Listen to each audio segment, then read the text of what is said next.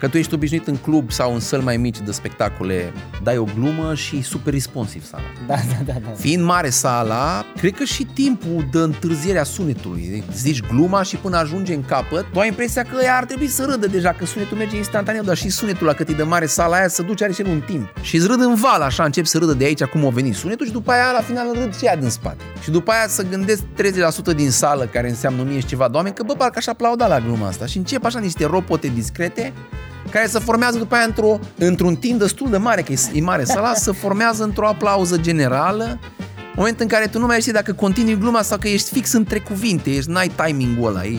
Și eu, în momentul în care am început să plece artificii, n-am mai știu ce să fac. Oamenii erau, what the fuck, man, să dau cu artificii la 5 metri de noi.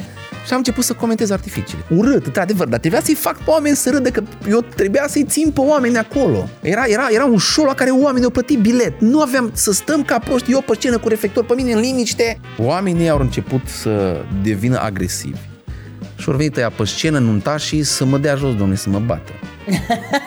Că bă, că ce ai zis, că Episod susținut de gândește-diferit.ro, platformă cu zeci de cursuri care te ajută să ai mai mult succes în carieră, să faci mai mulți bani, să ai relații mai bune și o viață extraordinară. Intră acum și fă cont. Alege să treci la următorul nivel și să faci parte din cea mai smart comunitate din România. Salutare și bine v-am găsit la Gândește Diferit. Astăzi nu o să fac uh, intro uh, pe care îl fac în mod normal pentru că ăsta e un podcast 100% egoist, am chemat un om strict pentru că eu îmi doream să îl cunosc în viața reală, m-am uitat la toate lucrurile pe care le-are postate, am fost la show-urile lui. Asta e Sorin. Uh, deci podcastul ăsta am făcut doar, strict doar pentru mine. Chiar surprins. Da. Am uh, tare, mersi. Primul, primul show pe care l-am văzut cu tine a fost o deschidere la Costel la sala Palatului. Ăla, ăla, aia a fost, da, live când te-am văzut prima okay. dată. Și am spus și lui Costel că l-am avut invitat, îi zic, man, eu am râs mai tare la Sorin la, la intro decât la show-ul tău. A fost, uh, uh, da, nu știu ce să zic, man, este, uh, când vine vorba de comedie, e ca la mâncare. Ne plac lucrurile, da, că ne plac da. lucrurile, n-ai nicio, nu e, nu e în spate nicio, uh, cred că mai mult decât gust sau, mă rog, uh, trăsături pe care le-ai adunat din viață care îți însumează ție plăcerea de a privi, nu e nimic de zis. De cât, de cât timp faci stand-up? Sorry? De cât timp fac stand-up? Eu, aici la mine, la mine e cam tricky toată faza asta, că cumva la noi în țară toată lumea măsoară că face stand-up de când a urcat prima oară pe scenă.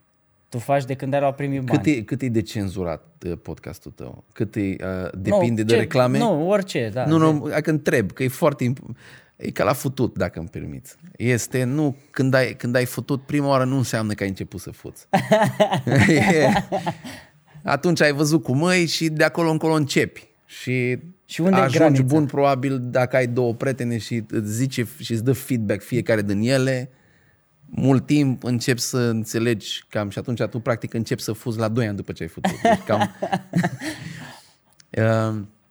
Eu fac stand-up uh, din 2008 Uh, din 2008 am început să fac stand-up la nivel profesionist, să zic, dar nu, nu profesionist în sensul că eram eu atât de bun că eram ca un profesionist, în sensul că trăiam din. Ah, ok. Deci din okay. 2008 trăiesc, uh, trăiesc din stand-up. Uh, prima, prima, prima, prima dată când am, am avut curaj să încerc să fac stand-up a fost în 2004 Man. și am avut o bucată de foaie scrisă. Eu, eu fac parte dintr-un grup de, am făcut parte dintr-un grup de comedie care se chema Grupul OZN. Da, am găsit ceva pe, așa, am găsit ceva așa. pe online. Și ăștia erau grupul Casei de Cultură a Studenților din Timișoara și noi aveam ceva contract cu clubul The Sound din Timișoara. Uh, și acolo erau niște băieți care erau foarte deschiși, erau Adică pentru vremurile alea erau niște oameni care erau un pic în fața timpurilor și ei au vrut să facă un club de comedie și aveau clubul care arăta club de comedie. Și mie mi s-a părut foarte ideea să facem stand-up și am scris uh, o jumătate de pagină. Nu știam exact ce înseamnă în minute, nu știam, doar am scris glumele, am dat prima glumă, am rupt cu prima glumă și atât de tare au crescut inima în mine că am zis, man, eu asta vreau să fac. și după aia, urmă, următoarele glume din pagina aia au fost un dezastru. Dar câți ani, câți ani aveai atunci? Cât ani aveam? 22, 23? 20, Stai că 23. am, avem un... uh, 23. Avem un... Du-te și scoate și tu ăla din 22, 22. A, deci deja erai facultate, chestii, trebuie Da, să... da, da. Dar eu în comedie am început, eu în comedie am început din clasa a 8 când uh, am participat la un moment de comedie făcut de elevii din a 10 Man. din clasa lui sora mea care f- organizau uh, balul bobocilor și pe vremea aia balul bobocilor erau momente artistice susținute În- de în elevi. Marghita? În Marghita, județul Marghita. Bicol. Și acolo am participat la primul moment de comedie. Mi-a plăcut atât de mult că după aia, în a 9, a 10, a 11 și a 12 am avut grup de comedie cu uh, niște copii din liceu și când am ajuns la facultate am ajuns cu unul dintre ei să stau în cameră, cu unul dintre colegii mei de trupă, care era și vecin și am ajuns să stăm în aceeași cameră. Și un an de zile n-am făcut nimic, dar următorul an am, ne-am înscris la grupul de umor mm-hmm. a Casei de Cultură. Și eu am insistat să fac asta și uh, na, după aia s-au întâmplat lucrurile care s-au întâmplat. Hai să dăm timpul mai înapoi, așa știi, mai, mai încă, că bănuiesc că Cât nu ai de spus... înapoi, că eu sunt din 82, men, mai în spate. nu, băi, până la 82, Ok, știi? ok. Ce, ce voiam eu să te întreb este, men, cum erai tu când erai mic, gen copil? Ce aspirații aveai? La ce te gândeai? Ce-ți doreai să devii? Ce... Cum arăta copilăria ta? Uh, e- cred că e, uh, că în cazul multor români din generația aia e, e o copilărie scindată între perioada în care aveai bani, dar nu aveai ce să cumperi cu ei și perioada în care nu mai aveai bani și cam aveai ce să cumperi, dar nu prea mai aveai bani. Că a fost uh, perioada aia, anii 90 încoace către 2000, care a distrus uh, financiar familiei, cu inflații, cu nu știu ce. Până în bucata aia, eu am fost un copil care mi-am dorit de mic să fiu pădurar, după aia astronaut. Mi-am dorit să fiu pădurar când tot zicea bunicul meu că n- n-are lemne și dacă aș fi eu pădurar, ce aș aduce eu lui lemne. și după aia am vrut să fiu astronaut și după aia am vrut să fiu om de știință. Când am fost calat pe bucata cu om de știință, tăiam broaște. Na, ca și copii, eram, aveam Da, da, da. 8 ani sau ceva genul ăsta. Și tăiam broaște cu lama să văd mațe, să văd ce mai au pe acolo. Și, da, îți dai seama, pescuit, faze de astea. A fost o copilărie foarte plină de... Ceva probleme în familie ai făcut Nu. sau ai fost... Uh... Nu? Nu. Eu am fost, uh, am fost un, uh, un om care mi-am amânat uh, independența constant. Deci ai mei, uh, băi, acum nu, acum faci ce zicem noi și după aia când crești tu, faci, faci ce vrei tu. Și m-a ajutat foarte mult că mi-am focusat foarte tare bucata asta. Băi, eu după 18 ani fac ce vreau eu. Până atunci am înțeles. Ăștia mă cresc, mă educă, și după 18 ani am cam... Dar cumva am fost ghidat, dar cumva ne-a lăsat și liber, adică am vrut să dau la liceu la Timișoara și tata a zis, bă, nu, ia-ți, alegeți orice liceu de aici și orice liceu, orice, orice secție, că scuze noi avem un liceu, două, două, doar că unul, pe, pe unul nici măcar nu-l aveam în radar. Și că era liceu agricol în perioada aia. Și am dat la, am dat la informatică și, și după aia am vrut să fiu inginer electronist din a șasea și după aia am vrut să dau la Academia de Poliție în a 12 și nu mă mai interesa matematica și după aia am revenit și am zis că totuși inginerie e mai bine.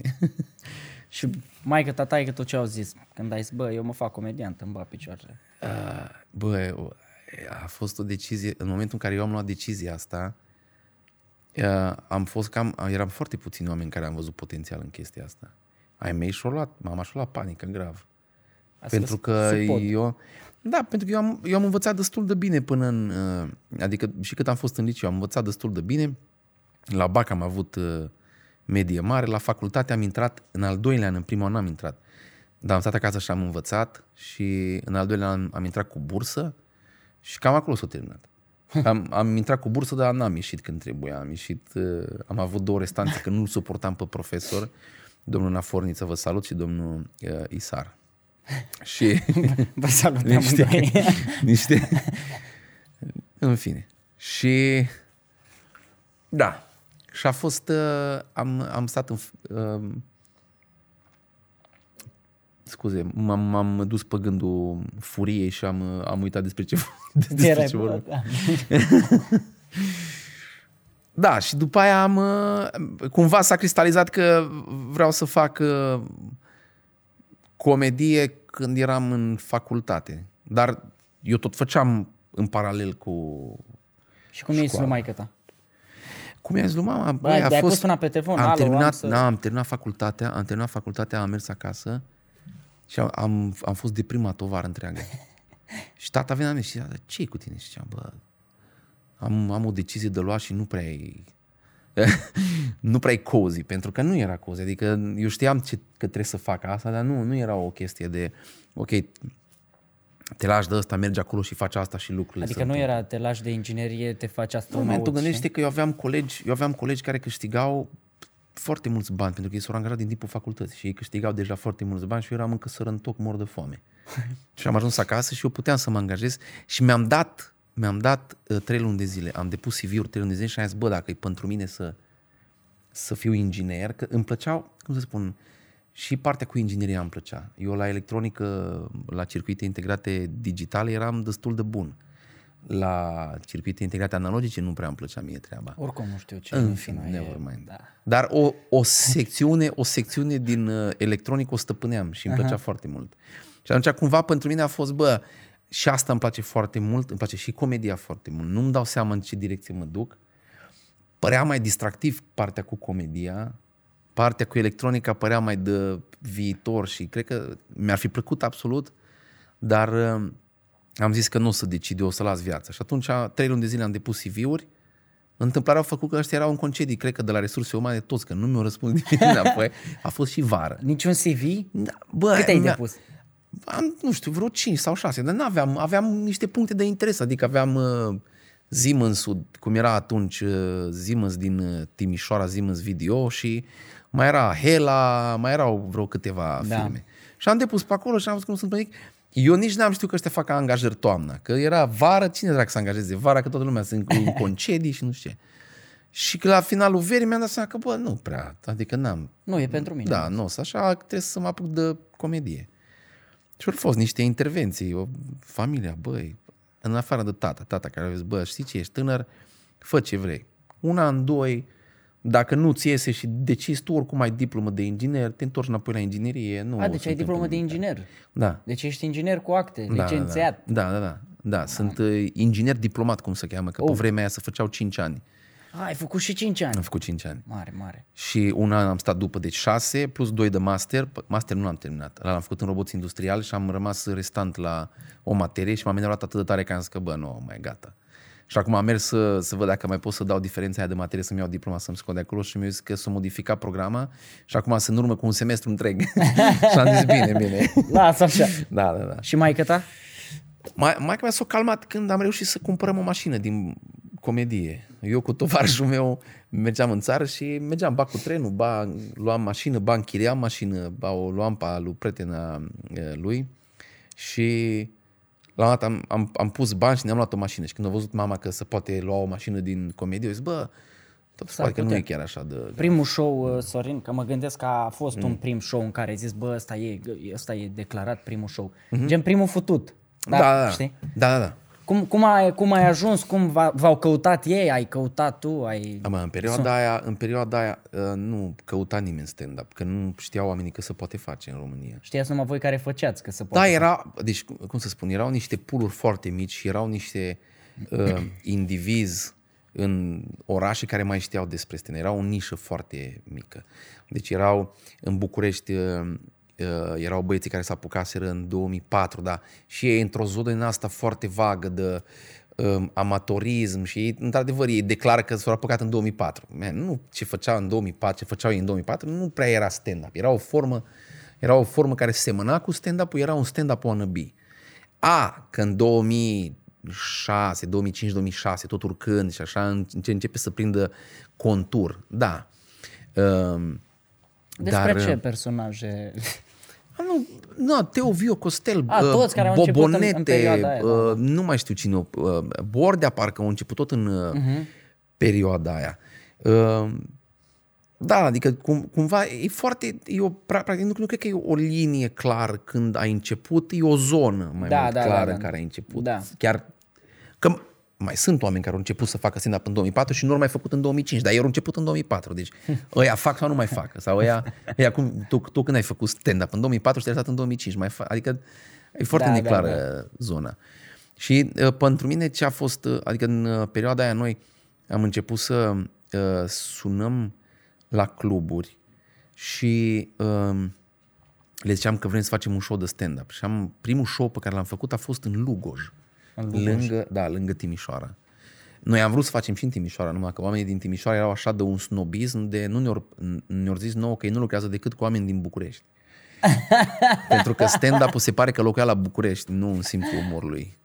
Și da, au fost mai multe, mai multe locuri în Timișoara care nu refuza, așa că am făcut în Lugoj primul și mi-a rupt capul că o ieșit destul de bine, o ieșit neașteptat de bine și după aia am făcut în Oradea următorul și după aia nu mai știu, cred că în Reșița, la Rock Cafe, dar nu mi-aduc foarte clar. Dar, Zi-mi un fail rău de tot în perioada aia de început, adică... bă, eu n-am prea avut fail Nu?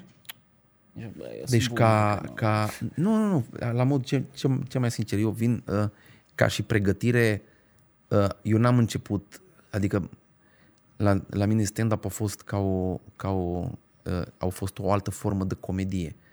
Dar eu eram cumva destul de antrenat și cu scena și cu failuri. Dacă vrei, zic failuri din perioada OZN-ului, când uh, stăteam pe scenă și se auzeau greieri. Dar și acolo mă bazam pe niște oameni care aveau simțul scenei și erau destul de N-am prea, n-am, n-am trăit failuri. Mișto. Adică am, și am, cumva mindset-ul meu a fost că uh, cumva trebuie să-i fac să râdă. Și aveam, aveam o, o energie în asta de gherilă când făceam show-uri. Adică nu, eu nu stăteam după ei cât sau nu râd, man, ori vii cu mine, ori, Da, da, da. da. da, ori râs tu, ori plec eu, dar mai bine râs tu, știi? Și atunci... Care, da, nu, nu, nu, nu mi-aduc aminte. care e... Deci oamenii au senzația și îmi imaginez că e, un, e o muncă în spate la toată treaba asta cu stand-up adică s-a făcut serioasă. E o meserie în regulă, știi, în 2022. Ocupație. Uh, ocupație. Ce să-i zicem, da. ocupație, dacă vrei tu să-i zici ocupație. Uh, cred în continuare că multă lume are senzația că ce men, mergi pe stradă și ai văzut ceva, pac, și ai spus pe scenă, ha, lumea râde, ho, Da. s-a făcut momentul. Da, e exact, este exact cum vezi. Deci, ca, să- ca să pară natural ce vezi, sunt, uh, după cum știi și tu, sunt uh, sute de ore în spate și mii și... Care-i proces? Zim, zi-mi un pic din spate. Uite, de exemplu, cum a fost Fie, treaba cu Fie, DRP cei fiecare, toată lumea. fiecare, își, uh, fiecare își uh, găsește un proces în spate prin care ajunge să genereze glumele și uh, fiecare fiecare își găsește procesul lui. Nu știu la alții cum e. Eu pot să-ți spun cum funcționează la mine, adică nu luăm ca uh, Etalon. informație general valabilă. Uh, eu trăiesc lucruri care mă frustrează și insist să trăiesc lucruri care mă frustrează pentru că doar frustrându-mă uh, pot să mulg esența comediei de acolo. Dacă nu, dacă nu trăiesc lucrurile alea, e foarte greu de vorbit și e foarte greu de obținut energia aia. Pentru că, adică, tu ca să fii relatable, ca să cred eu despre mine, eu ca să fiu relatable la oameni și oamenii să înțeleagă despre ce vorbesc, uh, eu trebuie să trăiesc exact experiențele pe care le trăiesc oamenii. Degeaba, ca și comediant, zic eu, ai bani și încerci să te izolezi cu bani de restul oamenilor, că tu te izolezi fix de zona care îți dă ție adevărul Da. pe care poți să te bazezi cu glumele pe care... Sau stai și citești și citești mult și înțele- înțelegi adevărul prin ochi, dar nu este, nu e, nu e la fel de uh, puternic ca și energia pe care o obții frustrându-te. Deci uh, maniera ta e frustrarea. Da.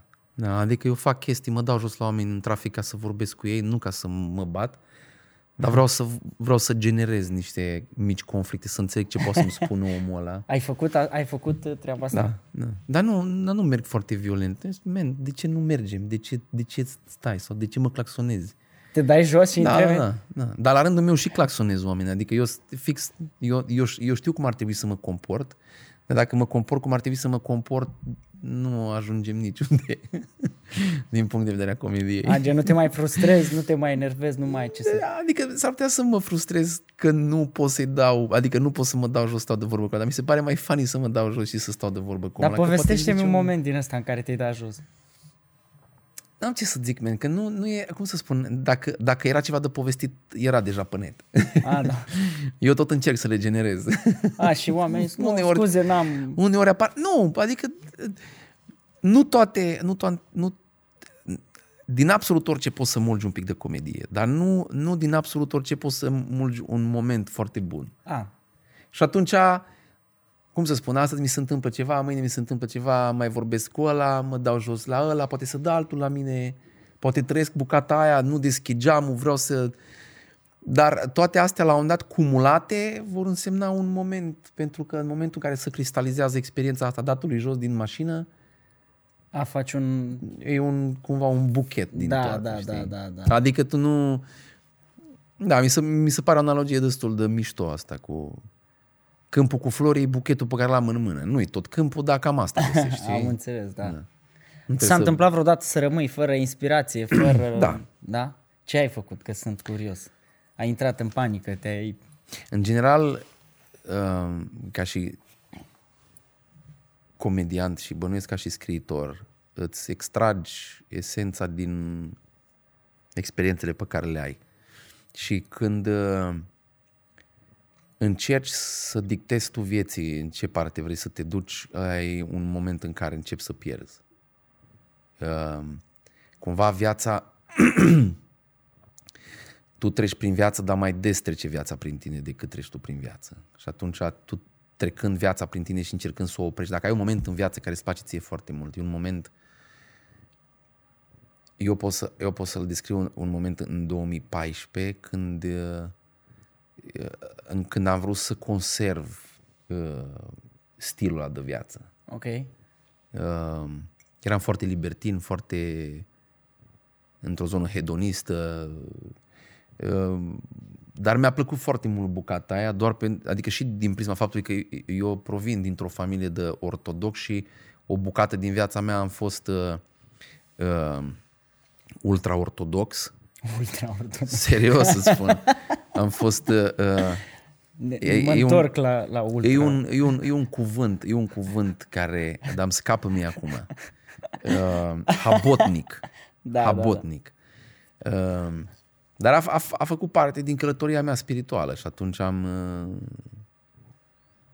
am ales să o accept și să nu-mi fie rușine cu bucata aia. Dar uh, în momentul, în momentul în care încerci să reții viața, uh, viața te faultează, pentru că viața nu este făcută să o reții, e ca fericirea pe care uh, o recunoști după ce o trecut. Știi? Da, da, Și da. atunci în, uh, viața cumva nu trebuie observată, trebuie trăită. Și în momentul în care îi dai drumul vieții și trăiești viața, efectiv trăiești uh, lucrurile, nu te opui. Acum, nu știu, că oamenii s-ar putea să înțeleagă că viața ți se întâmplă. Cumva ți se întâmplă, adică trebuie să ai decizii minime în viață și să fii sincer cu tine că tu deciziile pe care le iei în viață le iei totuși după o analiză. Adică caz concret, uh, eu nu voiam copii. Ok. Și a fost un moment în viața mea când eu am zis, băi, eu nu o să vreau copii, nu, nu, nu văd sensul, nu văd rostul, o să încerc să stau în, po- în perioada asta de viață și o să încerc să fac aceleași chestii. Făcând aceleași lucruri, neavând bariere în ce vrei să faci, uh, devine monoton. Uh, Deep down inside, eu îmi dădeam seama că nu, nu fac ce trebuie, dar nu eram sincer cu mine. Eu cumva îmi doream copii, dar nu, nu voiam să recunosc că, Da. că vreau copii. Și după aia mi s-au întâmplat mi s-au întâmplat copii în sensul că am fost ok, hai să facem copii cu uh, femeia cu care sunt acum și pe care o iubesc și, și am, am zis, n-am, n-am mai găsit niciun motiv să nu fac copii cu ea. Și atunci în momentul în care, în momentul în care am lăsat viața din mână și am zis, ok, hai să, hai să fac asta, am, am lăsat viața să se întâmple, uh, a venit cu niște surprize extraordinare. Și atunci Că tu, e, viața când trece prin tine e, uh, e ca un conveior, ca o bandă pe care să o grămadă de produse și viața ți le aduce. Tu dacă oprești banda aia, nu mai vin produsele, că n-au cum să ajungă la tine. Tare. Și atunci trebuie să lași viața să treacă prin tine cu căcaturile care, care ți se pot întâmpla și cu rahaturile pe care ți se întâmplă, dar vin și bucăți bune, dar trebuie să treacă prin tine viața, trebuie să, trebuie să mănânci căcatul ca să ajungi la miere. Nu știu cum să Da. Da. Deci ai vrut, uh, ai vrut să oprești tu cursul ăsta firesc al vieții, că plecasem de Dar la... nu numai, nu, nu, nu e o chestie care mi se întâmplă doar mie, Da, e o îți chestie dai care seama. se întâmplă în Generală, general oamenilor. generală, da. Și atunci m-am deprimat și a fost momentul în care n-am mai putut să generez comedie, pentru că n-am înțeles motivul pentru care fac asta. Că nu mi-era nici așa de foame ca să mă apuc de făcut treabă, mergeam într-o inerție din asta, n-aveam nici ceva să mă exalteze, n-aveam nici o opreliște care să mă... Ăsta, n-aveam nici greutăți care să mă împingă într-o zonă de frustrare, nu mai îmi doream nici mari lucruri materiale, nu că eram într-o zonă flat. Acum este despre tine. Te rețin doar un minut pentru că vreau să te întreb ceva. Îți dorești ca viața ta să treacă la nivelul următor? Dacă răspunsul este da, ei bine, nimic nu este întâmplător, iar tu ești exact unde trebuie. Permitem să-ți prezint platforma gândeștediferit.ro locul unde vei învăța din zeci de cursuri susținute doar de experți în domeniu care deja au ajuns la succes, cum să ai și tu mai mult succes în carieră, cum să câștigi mai mulți bani, să evoluezi în business, cum să ai relații mai bune, dar și cum să ai un stil de viață extraordinar. Ești doar la un clic distanță de a descoperi strategiile practice și aplicabile care te vor ajuta să-ți îmbunătățești viața și să o duci la nivelul următor. Ai acces nelimitat la cursuri din 8 categorii de interes: business, dezvoltare personală și profesională, educație financiară, relații și multe altele. Pe lângă asta, ai acces la rezumate cărți, la comunitate, la evenimente live și online, dar și la discuții private cu experții din platformă care îți vor răspunde la orice întrebare ai tu. Toate acestea la un cost foarte mic, începând de la doar 35 de lei pe lună, exact cât o pizza în oraș. Intră acum pe linkul din descriere și alege să faci pasul către cea mai bună versiune a ta. Iar dacă introduci codul GD20, ai 20% reducere la toate abonamentele. Succes! Da. Și ce, te, ce, ce ți-a dat clicul? Ce mi-a dat clicul? Um, dacă îi să fiu sincer cu mine, m-a ajutat extrem de mult uh, iubita mea, pentru că și-o dat seama că sunt blocat într-o bucată și uh, cumva o, o făcut niște acțiuni să mă deblocheze. Acum nu știu dacă e doar meritul ei sau am răspuns și eu bine la ce, la ce, uh, la, la felul în care o abordat ea situația atunci. La rândul meu, eu am încercat să o deblochez pe ea odată, de două ori, dar eu n-am reușit. se, pare că eu, se pare că eu nu știu foarte Dar ce bine să înseamnă fac chestia. debloca, Sorin? La modul ați avut o discuție, de la discuția respectivă ai avut o conștientizare sau chiar sunt curios de, de, de bucata asta.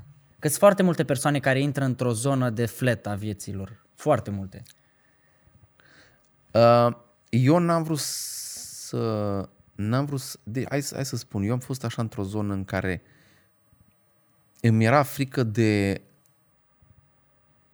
decizii, uh, decizii irreversibile. Spre exemplu, uh, tu când uh, faci un copil, aia e o decizie irreversibilă. Tu niciodată nu o să mai poți să nu mai fii părinte. Da.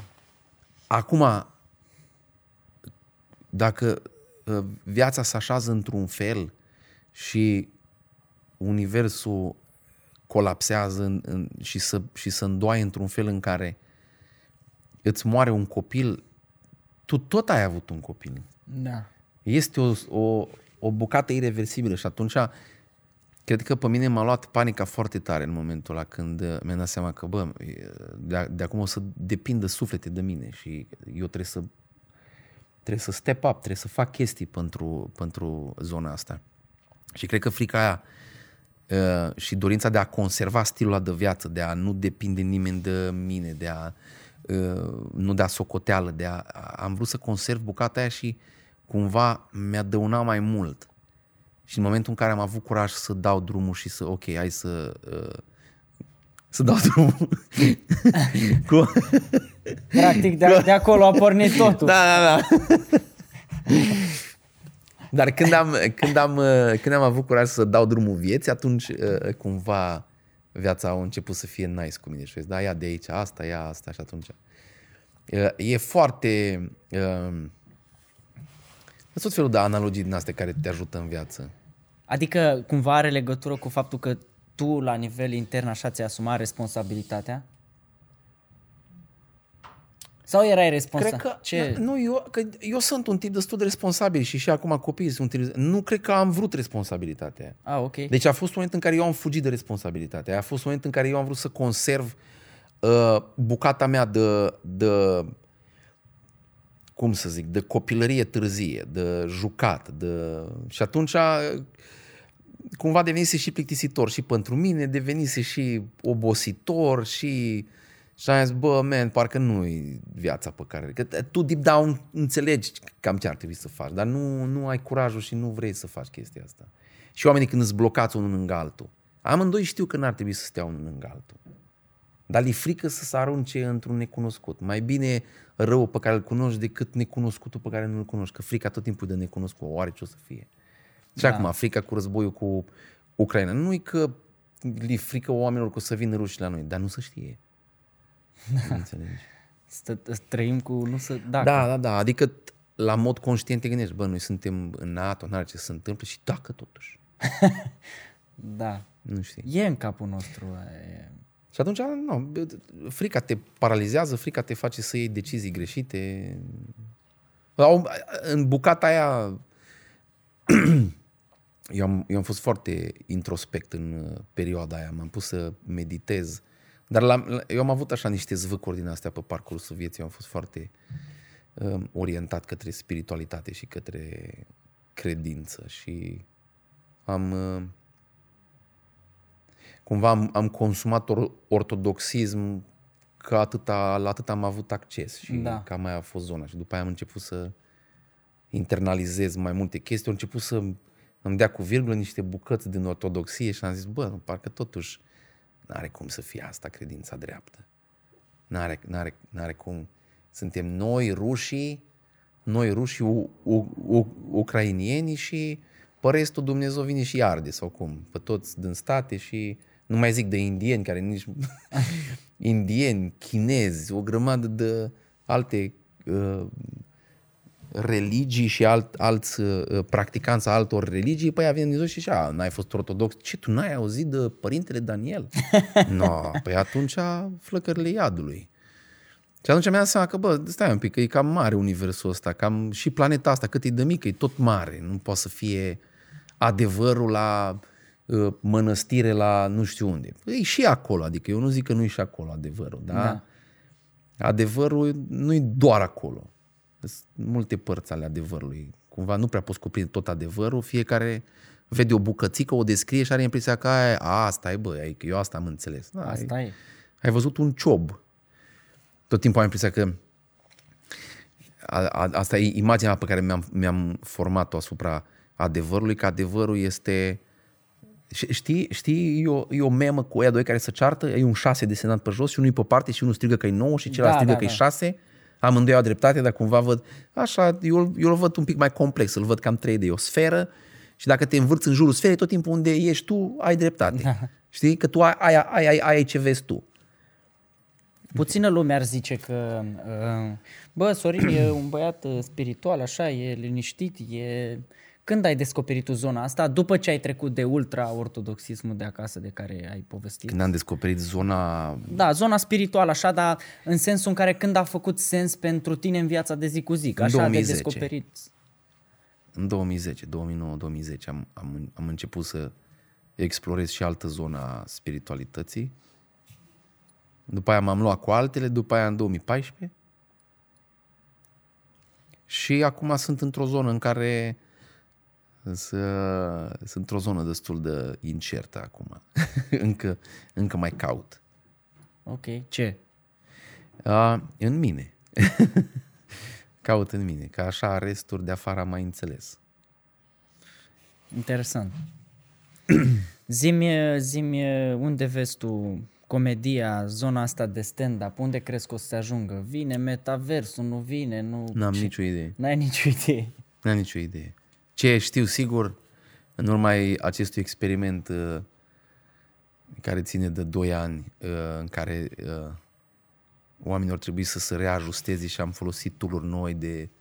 Am făcut show la webcam cu oameni uh, pe care nu i-am auzit aplaudând. Uh, declar cu mâna pe inimă că stand-up-ul va fi live, cred, tot timpul. Sper. Adică sper, pentru binele oamenilor, sper să nu se obișnuiască pe net. Pentru că energia care se creează în sală nu ai cum. Noi, noi am tot încercat, eu am, eu am și produs niște specialuri de uh, comedie. Nu prea ai cum să captezi energia și vibe-ul din sală, să-l muți prin sticlă și să-l dai unui om care mai devreme s-o căcat, s-o spălat pe mâini, să pune la calculator să uite și el la un stand-up. Pentru că ieșitul în oraș e, e, vine cu o așteptare. E, e, e ca o întâlnire pe care o ai cu comediantul. Te gândești, mamă, mi-am, mi-am luat bilete, mă duc să abia aștept, man. abia aștept, că am avut, am avut o săptămână de căcat.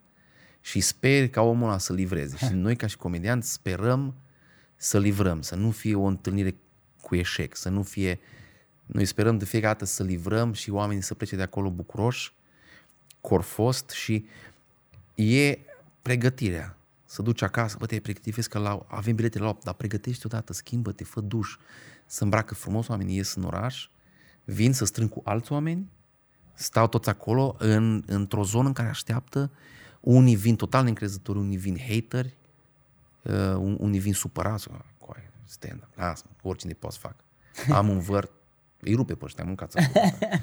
Doar că vărul când urcă pe scenă și își aude vocea, să cam bâlbâie, că să te cam ia panica. Și numai că te ia panica când îți auzi vocea, care e destul de dubios. Noi acum suntem foarte obișnuiți, dar primele bucăți peste care trebuie să treci când te apuci de stand-up este să-ți auzi vocea cât de ciudat sună în boxe. Aia e prima chestie. Doi, în moment ce tu zici o glumă care ți să părea funny în cap și îți dai seama că a, pe gură nu a ieșit cum te-ai gândit tu și oamenii încep să clipească liniște și mai auzi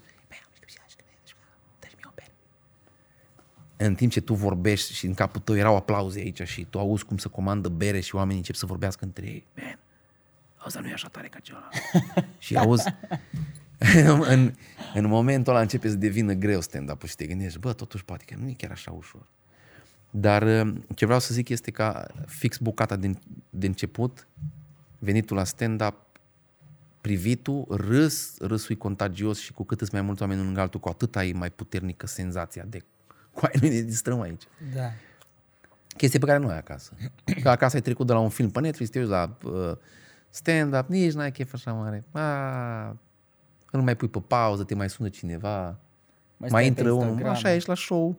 La show nu prea, că dacă te iei cu râsul, mai râd de aia, vezi pe alții cum râd, te molipsești și tu de aia, adică îți mici șanse. Singura chestie care poate să, efectiv, să modifice chestia asta uh, este super tehnologizată și aici cred că o să vorbim de 20 de ani, este să te pregătești exact ca și cum te-ai pregătit să mergi la un show de stand-up și să fie într-adevăr într-o lume virtuală cu stimuli captați, uh, adică stimuli care să reproducă experiența pe care o ai într-o sală. Da. Și atunci probabil se va muta total în online. Că și tu ca stand-upper, ce nu, ce nu, înțeleg, ce nu înțeleg oamenii, de multe ori vin oameni și îmi zic, mamă, ce blan a fost show Și mi-a dar n-ați aplaudat.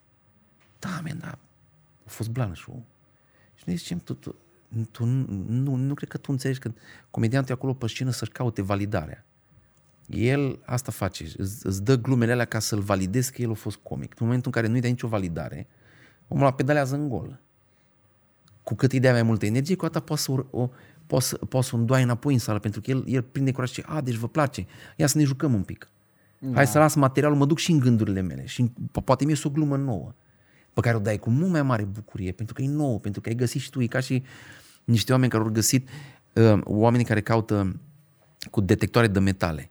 Bucuria lor mare nu e când îți arată ție ce monede au găsit. Bucuria lui când o săpa și zice, ești prost la cap. Am găsit o monedă din Imperiul Roman, du-te în pielea mea. Ai bucuria. Așa e bucuria și a comediantului când sapă după o glumă pe scenă. Și o găsește și e bucuria și să simte și După aia, tu trebuie să, prin experiență, trebuie să încerci să reproduci gluma pe care ai dat-o prima oară bine. Trebuie să reco- reconstruiești uh, premisele ca gluma aia să iasă la fel.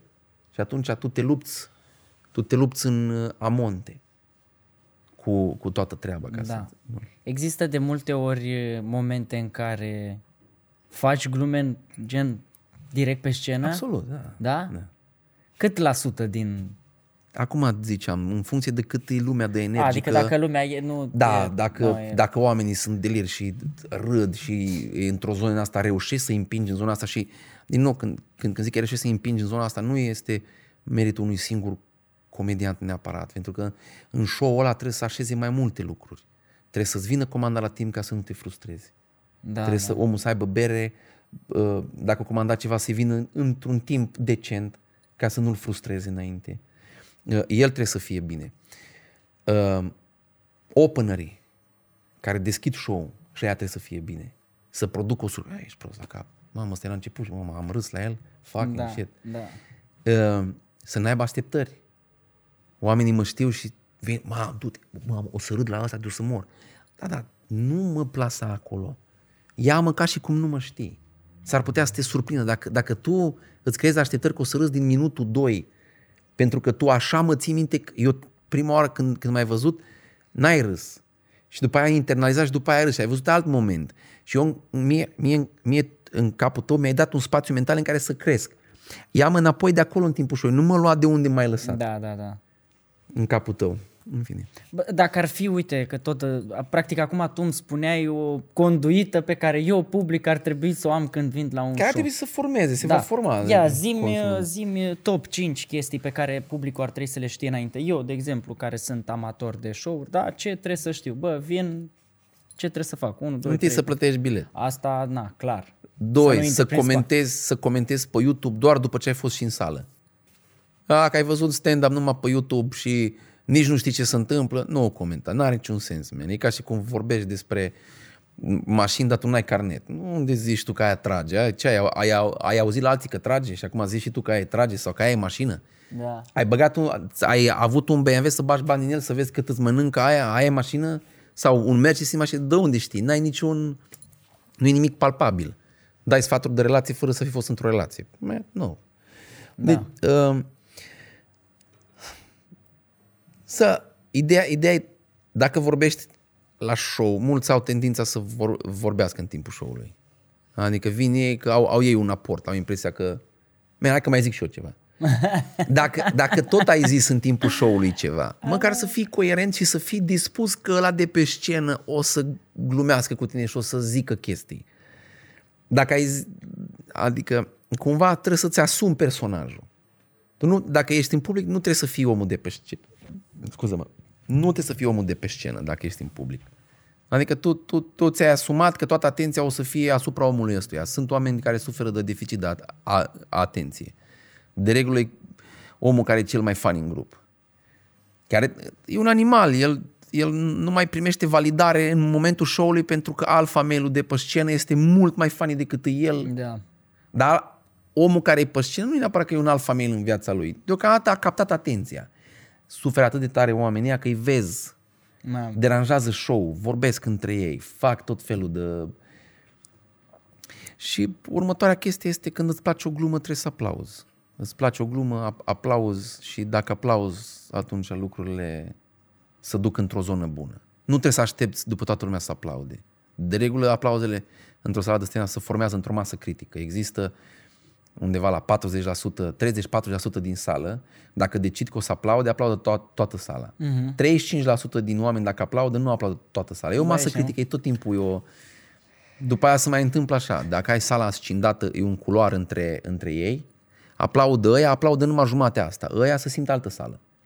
Ăia nu vor să aplaude. E cumva foarte dubioasă toată, toată treaba. Și în rest, nu știu ce să zic. să te speli, să na, de astea. Aia e foarte important. Clasice. Foarte important. Să te Clasic. speli să nu pus la masă cu prietenii tăi. Na.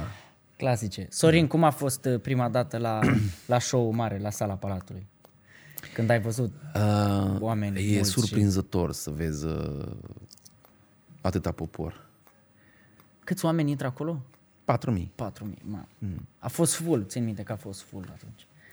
Nu știu de care zici. Ai, ai fost și la Am noi fost, la show? Uh, am fost și la voi, am fost și la primul la care am fost la sala Palatului, am fost la Costel. Mhm. Când a fost la atârnat. Da, te gândești uh, în momentul ăla. Dacă deschizi show pentru cineva, te gândești, man, eu cât trebuie să trag să ajung aici? ăla, e, ăla e primul gând da, pe care îl ai. Doi, te gândești, da, eu chiar vreau să fiu aici? Chiar, chiar, adică e doar o chestie de orgoliu, adică eu îmi doresc doar ca să-mi confirm mie ceva? Da. Chiar am nevoie de chestia asta? Și după aia îți dai seama că banii ăia poți să-i faci din alte turnee cu un pic mai mare efort, cu mai, un mai mare efort fizic, dar nu cu mai mare efort uh, uh, cumulat. Adică să organizezi un spectacol la sala Palatului îți consumă foarte multe resurse. Mhm. Și de publicitate, și financiare, și tot ce... Nervi, stres, pregătirile înainte, probele, nu ți-or venit aia, boxa de sus bârie, ți-or stins becurile cum au făcut țăranii la ne-au ne oprit, uh, ne oprit luminile la sala Palatului. Noi am închiriat sala și a venit un țăran care a oprit luminile că, domnule, nu, nu a început show și să ne facă chestii. La 10.000 de euro cât costă sala? Este 10.000 de euro. Oamenii habar n-au. 10.000 de euro costă să închirie sala Palatului cu lumini în fund. Deci îți dau fix 3 boxe, aia, 10.000 de euro, 3 boxe și frig în sală și nu știu dacă mai, mai e frig în sală? Nu mai facem niciodată. A, ok. Deci nu ne mai interesează dacă e frig în sală. Dar niște... A, nu mai facem noi? A zis tu că nu o să mai facem, că am zis eu asta? A, Așa că nu mai facem că am decis. da, înainte să- nu, e, cum să spun, nu, nu, nu, nu ajută decât pe sala Palatului. Păi aia ajută. Dar zic cum s-a simțit prima dată când ai văzut oamenii. Că acolo A. spus cum s-a... Știi cum se simte? E ca și cum uh, ai conduce un tir, treci de la mașină mică la tir. Are delay. Că tu ești obișnuit în club sau în săli mai mici de spectacole, dai bum și se duce. Deci dai o, dai, uh, dai o glumă și super responsiv sala. Da, da, da, da. Fiind mare sala, cred că și timpul de întârziere a sunetului. Zici gluma și până ajunge în capăt, tu ai impresia că ea ar trebui să râdă deja, că sunetul merge instantaneu, dar și sunetul la cât e de mare sala aia să duce are și el un timp. Și îți râd în val, așa, încep să râdă de aici cum a venit sunetul și după aia la final râd și ea din spate. Și după aia să gândesc 30% din sală, care înseamnă mie și ceva de oameni, că bă, parcă aș aplauda la gluma asta. Și încep așa niște ropote discrete, care se formează după aia într-o, într-un timp destul de mare, că e e mare sala, se formează într-o aplauză generală, moment în care tu nu mai știi dacă continui gluma sau că ești fix între cuvinte, ești, n-ai timing-ul ăla, e ciudată ca și ca și comportament, adică... Ce cu delay. Da, da, da, cumva pare... Mai mult pare așa o sală de maestru, știi? Mergi acolo, dai așa o glumă și acum așteptăm și toți îți, bă, dă-te, dracu, cum a dat-o maestru, așa ceva, Și care nu e, stai. da, care nu prea, cumva nu prea e, uh, nu-i, nu-i pe filmul meu. Da, da. Am, am Mie îmi observat. place mai mult sala, Da, să am- fie responsiv, să, să ne distrăm, să nu așteptăm acum la aplauz. Eu, practic, atunci când am fost, nu știu cât a durat uh, uh, open-ul vostru, 5, al tău, 15 minute, o chestie, 15-20 de minute maxim. Și stăteam și vorbeam cu oamenii după ce s-a terminat și am zis, "Man, dacă asta dura o oră, eu nu puteam să duc o oră. Era, era too much, adică... Dar vezi că are, din punct, ca de și- vedere, din punct de vedere a publicului, are o greutate în sufletul lor, pentru că e o validare și pentru public. Man, eu am venit, tu zici că ți-au venit aici, înseamnă că eu am dreptate, man. Da, da, da, da. Deci mie dacă îmi place omul ăsta, înseamnă că am dreptate că îmi place omul ăsta. Uite, sunt 4.000 de oameni aici. Da, da, da, da. Înțelegi? Și energia care sunt, să, uh, energia care se întâmplă la 4.000 de oameni, dacă reușești, adică dacă, dacă reu- reușești să-i bagi în zona de râs, uh, dacă reușești să bagi în zona de râs 4.000 de oameni, dacă sala ar fi mai aproape, dacă ar fi concepută să ești 2.000 așa și 2.000 mai sus, veniți către, către scenă, scena mai băgată între ei, ar fi altfel show-urile, dar uh, dacă reușești să-i faci să râdă energia aia împărtășită de 4.000 de oameni este mare. De-aia, de-aia funcționează și biserica. Că sunt mulți oameni la un loc care cred că au dreptate și să bucură și să încurajează unul pe altul. Bă, noi avem dreptate, mă. Da, și că e bine. Ăia pocăiții n-au dreptate. Și el la pocăiți toți, bă, noroc că noi suntem pocăiți, că pe aia arde Dumnezeu.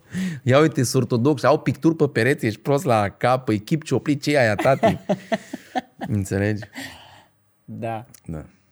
Uh, Zi-mi, uh, uh, zi-mi un, uh, un moment din ăsta cringe cu un, uh, un om din, uh, din public. Scuze, mă, m-am, m-am uitat la ceas că nu știu exact cum stăm cu timpul. Uh, un, un moment cringe cu un om din public. Da. Așa, care ți-a rămas în minte, îți dai seama. La prima mână. Ah, fuck me. Am și uitat de la... Vezi, vezi ce înseamnă să ai un creier bun? Din Vaslui, bro. Fuck me. Nu, el a fost pe margine și eu, mie dacă mi s-a întâmplat creierul meu, zis, hai să uităm totuși faza asta. Am, f- am avut un show pe plajă la Mamaia. Și era duminică. Și am mers pe plajă la Mamaia și, na, acum să începem să dăm drumul la show. Oamenii au venit pentru mine, că erau, ba, să strânseseră. A, eram și cu, cu, cu Cristi, deci era pentru noi. Nu, n-a fost când am avut eu one-man show. Și erau, eram, eram cu Popescu, eu și nu mai știu cine mai a fost cu noi. Io, Ioniță? Bogzila?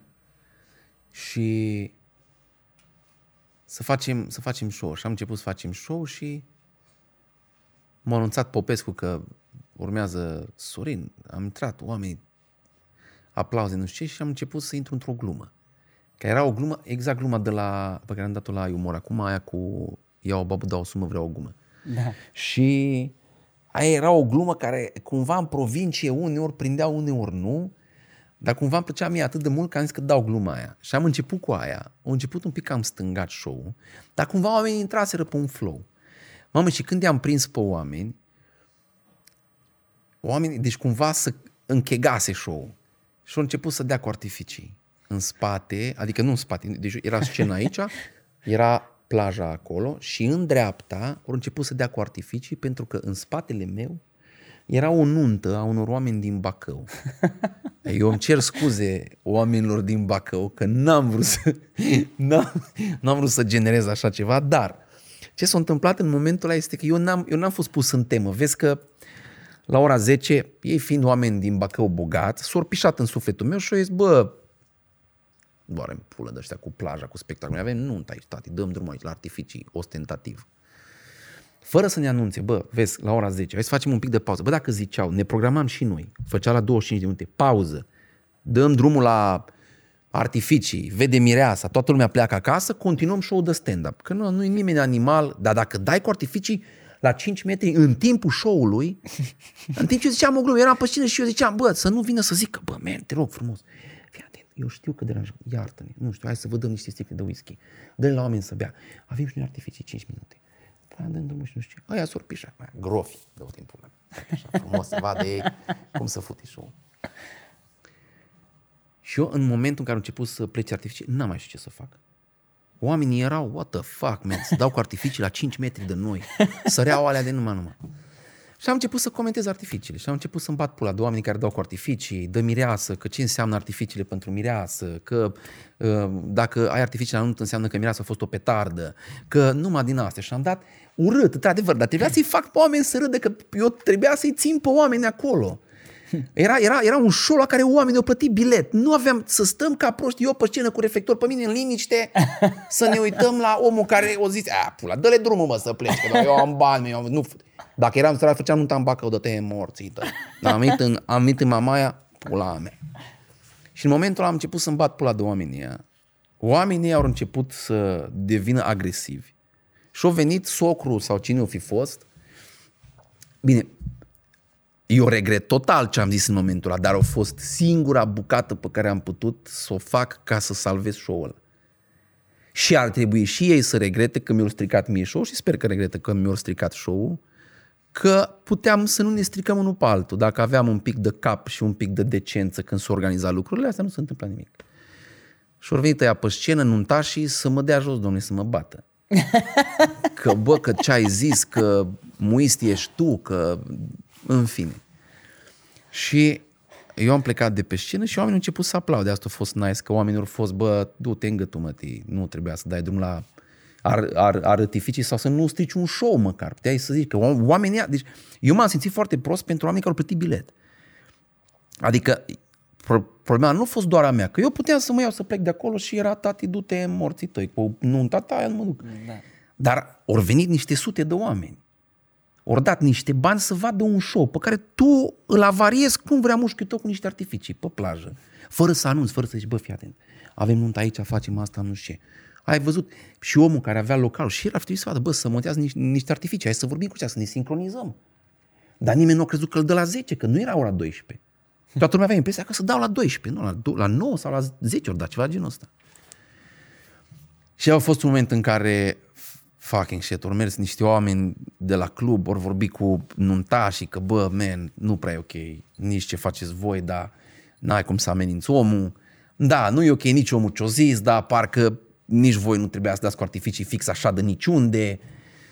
Și cumva s-au mai calmat, dar uh, a fost un moment destul de cringe. Și eu, e un moment, cum să spun, a fost un moment exact tipic de uh, patron de Bacău care și-a făcut nunta în, uh, la mamaia, la fică sa să vadă lumea, domnule, că ăsta și, și atitudinea aia uh, perversă de uh, uh, bătrân uh, de, de 60 de ani care au trăit în vremea comunismului, care a fost probabil ceva mic șef și-au pus mâna pe niște uh, spații de închiriat în Bacău și trăiește bine pe spatele lor.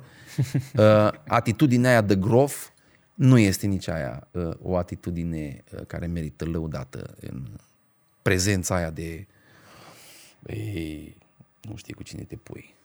Nu, nu știu ce să zic. E... Aia a fost cringe. Eu a fost într-adevăr cringe. În rest am mai trăit chestii interesante. mai... Da, aia, aia am tot povestit-o, nu mai, nu mai zic. Uh, Se întâmplă lucruri interesante în viață. Îmi Doar ima- trebuie să, doar trebuie să le, să le lași să întâmple. Îmi imaginez că ți s-au întâmplat de-a lungul timpului, gen multe chestii. Ai fi surprins, nu, nu sunt chiar atât de multe, dar sunt interesante. Zi-mi, știi ce mă interesează? Un moment cringe în relație, dacă ai, cu nevasta, soția, iubita, amanta, Dacă am avut. dacă ai avut. Acum poate totul a fost super. uh, Dar nu, nu, știu, nu știu ce înțelegi prin cringe. Dă un exemplu de la tine și îți dau și un exemplu. Un cringe, da, uite, de exemplu, prin anul 2 de facultate m-am dus la o tip acasă, înainte de asta băusem la cămin un sfert dintr-un pet de bere răsuflat. Așa. Și am ajuns la domnișoară acasă, ajuns la ea acolo, am început să ne nu știu ce și pe mine m-a luat Așa, te mare, te-o tăiat, mare am cu înțeles. fureală, da, Așa, da, am da, înțeles. rău, rău cu adevărat. Variantele erau să mă opresc să mă duc la baie, dar dacă mă duceam la baie ieșea bombardament, aviz de vremurile în care suntem, sau plecam, dar n-aș fi vrut să plec, aș fi vrut să marchez. Dar a Și f- ce ai am f- făcut? Am plecat, men, nu, nu se mai putea. Partea nebună este că, practic, m-am căcat lângă gardul ei. Pentru că n-am, N-ai mai putut să-l n-am duci mai acasă. Putut, n-am mai Am putut. înțeles. Deci ea m-a condus până la poartă și eu eram, nu, e că nu, trebuie să mă pot să... Am înțeles. Și după ce am ieșit, exact lângă gardul ei, m-am, m-am No. știi? Așa, așa, așa, așa ceva nu... Cristi. Poate mi-aduce aminte de ceva. nu, nu, nu mi-aduc aminte. Uh, Mie, mie ce mi s-a părut, ce mi s-a... Adică încerc să mă gândesc la, la relații. Eu am fost cringe cu totul, men, de când... uh, Eu am fost crescut prost de verișoarele mele și de sora mea. Mhm. Și atunci să- eu am fost cringe cu totul, cu uh, romantisme, cu flori, cu... Aveam o fată, îmi plăcea de o fată în liceu și odată i-am luat flori și am vrut să, am vrut să mă întâlnesc cu ea. E bună, eu, Sorin, ți-am luat trei flori, îmi place de tine, dacă vrei să ieșim la un suc sau ceva, să vorbim sau... Și acum mi-am aminte, efectiv, ființa aia o fugi de mine. și am fost, man, nu se poate. Eu, eu am zis, băi, nu, nu se poate că stai un pic, nici, nici, nici, nici măcar nu ți-am zis. Adică, nu- mă, nu te iau de nevastă, nu, nu te fut pe stradă, adică am venit fix trei flori, man, adică și atât de mult îmi doream să-i dau alea trei flori și să-i zic că, bă, nu trebuie să fugi de mine, că nu, nu sunt nici eu un ratat, ai, poate stăm de vorbă, înțelegi ceva de la mine. înțeleg eu de la tine. Poate într-adevăr deschizi gura și o să... Ah, ok, bun. Da, Deci nu-i erați potrivit. unul lângă altul și tu ai vrut Ea să... venea de la școală. Așa. Eu aveam un tovarăș cu care stăteam pe bară. Cred că nici asta nu ajuta foarte mult. Pentru că uh, ei când mergeau la școală, eu cu tovarășul ăsta meu eram pe bară. Și când se Noi- întorcea tot pe bară el. Da, numai că faza e că el, ele plecau la școală, noi mergeam să ne facem treaba. Eu mergeam să învăț pentru Politehnică și ăsta mergea și el să învețe pentru facultate. Și adică noi aveam vieți. La ora șapte ne întâlneam pe bară, că făceam pauză de la învățat, făceam pauză de la treburi și steam pe bară, că mai treceau gagice, mai uitam la ele, mai nu știu ce, mai, tă, mai tot povesteam, mai nu știu ce. Și eu cred că nici asta nu a ajutat, că ea m-a văzut zi de zi pe bar, fi zis, mamă, ăștia slache. Acum sunt pe bară, la șapte sunt pe bară și toată ziua stau Toată pe bară, ziua. mâncați gura ta. și am vrut să-i dau florile aia și aia nu. Și, și am, am aflat unde stă. Și i-am dus un trandafir și am scris un bilețel. Și am pus trandafirul pe pragul ușii, care nu nici aia nu cred că a ajutat. adică eu am cam fost cringe. în- Dar ce ai scris? Sune. Ce, ce ai Nu scris mai tu? rețin. Nu mai știi ce ai scris. Nu mai rețin. Și femeia nu ți-a spus nimic, zero, gen, nici Nu. mă, bă, am prim, sin, nici, nimic, zero. Nu, niciodată. Nu, nu a fost... Adică a fost la modul ăla de... Că eu am, eu am mai văzut-o, eu, am, eu mă uitam la ea, că am căutat să văd dacă uh, cumva uh, are, are vreo intenție, măcar să-mi zică, Ben, nu mai fă din asta că m-ai speriat sau abar, nimic, nimic, doar ef- ef- efectiv m-a ignorat și m-am enervat foarte tare. Și după aia ne-am întâlnit în facultate, la Politehnică.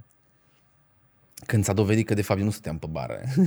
Și ai zis, mai ții minte când... Da, nu, ei, ceau, bună, ei, bună. Ce faci? Eh, na, ia, ce să mai faci?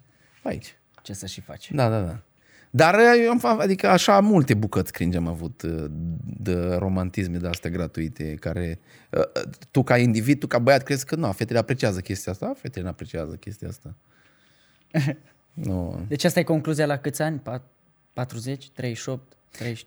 Păi eu concluzia asta am tras mai de mult. Eu acum, acum doar discutăm noi doi. Ac- acum a venit întrebarea eu, în contextul eu, ăsta. eu am, practic, eu am luat decizia asta un an după. Nu, Atunci, nu am luat- gen un an Nu, după, nu, am eu am... luat- Am cam greșit eu după aia, mult, mult am greșit, mult uh, în ideea asta. Sorin, dacă ar fi, să, dacă ar fi să-mi spui e, o lecție așa pe care ai tras-o până la, până la vârsta asta, pe care poate, nu știu, ți-ai spune o ție, știi? Nu-mi place clișeul ăsta, mi se pare așa. Dar dacă ar fi ceva să-ți spui ție copilului, uh, Sorin, nu, dar o lecție așa pe care ai tras-o de-a lungul timpului, știi? O concluzie de viață așa la care ai ajuns, știi? Singurul lucru sigur în viață e că nimic nu e sigur. Asta e singurul lucru sigur. Asta e o chestie pe care o port cu mine tot timpul. Oricine ce îmi zice, o trec prin filtrul ăsta și mă gândesc, hm, hai să vedem. Dar nu e că n-am încredere în oameni, că omul, adică eu am încredere, eu, eu n-am încredere că oamenii o să facă ce promit sau n-am încredere în cuvântul oamenilor, nu pentru că sunt rău intenționați, e pentru că uneori oricât de mult ai vrea să livrezi sau să, să te ții de cuvânt, îți mai dă viața câte o pană. Trebuie să schimbi o roată, sunt îmbolnăvit ăla și atunci... Și a doua chestie pe care chiar aș, aș vrea să o las ascultătorilor tăi este că cel mai rău lucru pe care poți să-l faci în viață este să proiectezi. Să-ți petreci timp proiectând o viață sau întâmplări din viață. Spre exemplu, să te gândești, mamă, dacă fac asta, știi cum o să fie? Iureș, mâncați aș gura ta. Ia, mă, dacă eu reușesc să fac banii ăștia într-o săptămână, na, să vezi după aia, mă duc acolo, fac aia. Deci eu dacă o conving pe asta să se căsătorească cu mine, dă-te în pilea mea, că asta e o bunoacă, deci o să fie nevastă mea, o să... Toate, toate proiecțiile pe care ți le faci, sunt niște structuri mentale construite de un, de un om imperfect. Că tu nu, poți, tu nu poți să iei în calcul absolut tot ce s-ar putea întâmpla și doar te bazezi pe chestii și începi. Asta, asta am remarcat în uh, fostele relații. Un comportament pe care îl au oamenii este să-și modifice comportamentul în baza unei proiecții viitoare. Spre exemplu, nu vreau să fac asta, că dacă fac asta, atunci s-ar putea să nu ne mai nu știu ce. Uh-huh. Și atunci încep să iei decizii, uh, încep să iei niște decizii care sunt luate cu un target într-un viitor care nu există. Uh-huh. Și atunci n-au nicio, n-au nicio valabilitate în prezent. Adică vrei să zici că ar trebui să acționezi cum consideri în momentul ăla fără să te gândești cum o să fie. Unu și doi, să fii și sincer cu tine când acționezi. Adică să nu acționezi gândindu-te cum să așteaptă alții că ai putea acționa sau uh-huh. să nu acționezi conform așteptărilor pe care oamenii le au de la tine. Să uh-huh. acționezi conform feelingului pe care tu îl ai. Adică oamenii tot timpul știu ce trebuie să facă, dar zgomotul e atât de mare în cap și în afară că nu... Sau decizia pe care trebuie să o ia impune atât de mult curaj că nu au curaj în momentul ăla să o facă, dar n-ai cum să scapi, pentru că viața te împinge păstă, păstă bordură. Da, da. Deci dacă nu sari tu, dacă nu-ți faci tu curaj să sari, te împinge și când te împinge nu sari tu cum crezi. Caz cum să nimerești. Caz în știi? Da. Sorin, exercițiu de imaginație, fii atent, pe final. Imaginează-ți un banner mare cât toată clădirea asta, Așa, pe care ai, pe care ai posibilitatea să-l pui la Victoriei în piață acolo, așa. Să-l vadă toată lumea, ce ai scrie pe bannerul respectiv. Eu, mie mi-a venit cuvântul imediat, dar nu știu dacă să... O nu știu propoziție, dacă, un nu știu cuvânt, dacă, o ce vrei tu, nu? Nu știu dacă... Nu știu dacă... uh, La, la așa, la un scurt... uh, Nu ce ar trebui. Nu, nu, nu, știu, nu, știu, nu știu cum să o frazez, că așa un singur cuvânt este proștilor.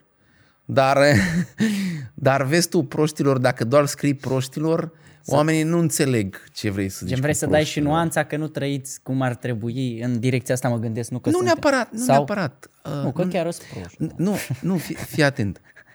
Fii atent. Uh, Dacă o zici proștilor, pare că omul care o scris-o să crede atât de superior că le scrie oamenilor că sunt proști.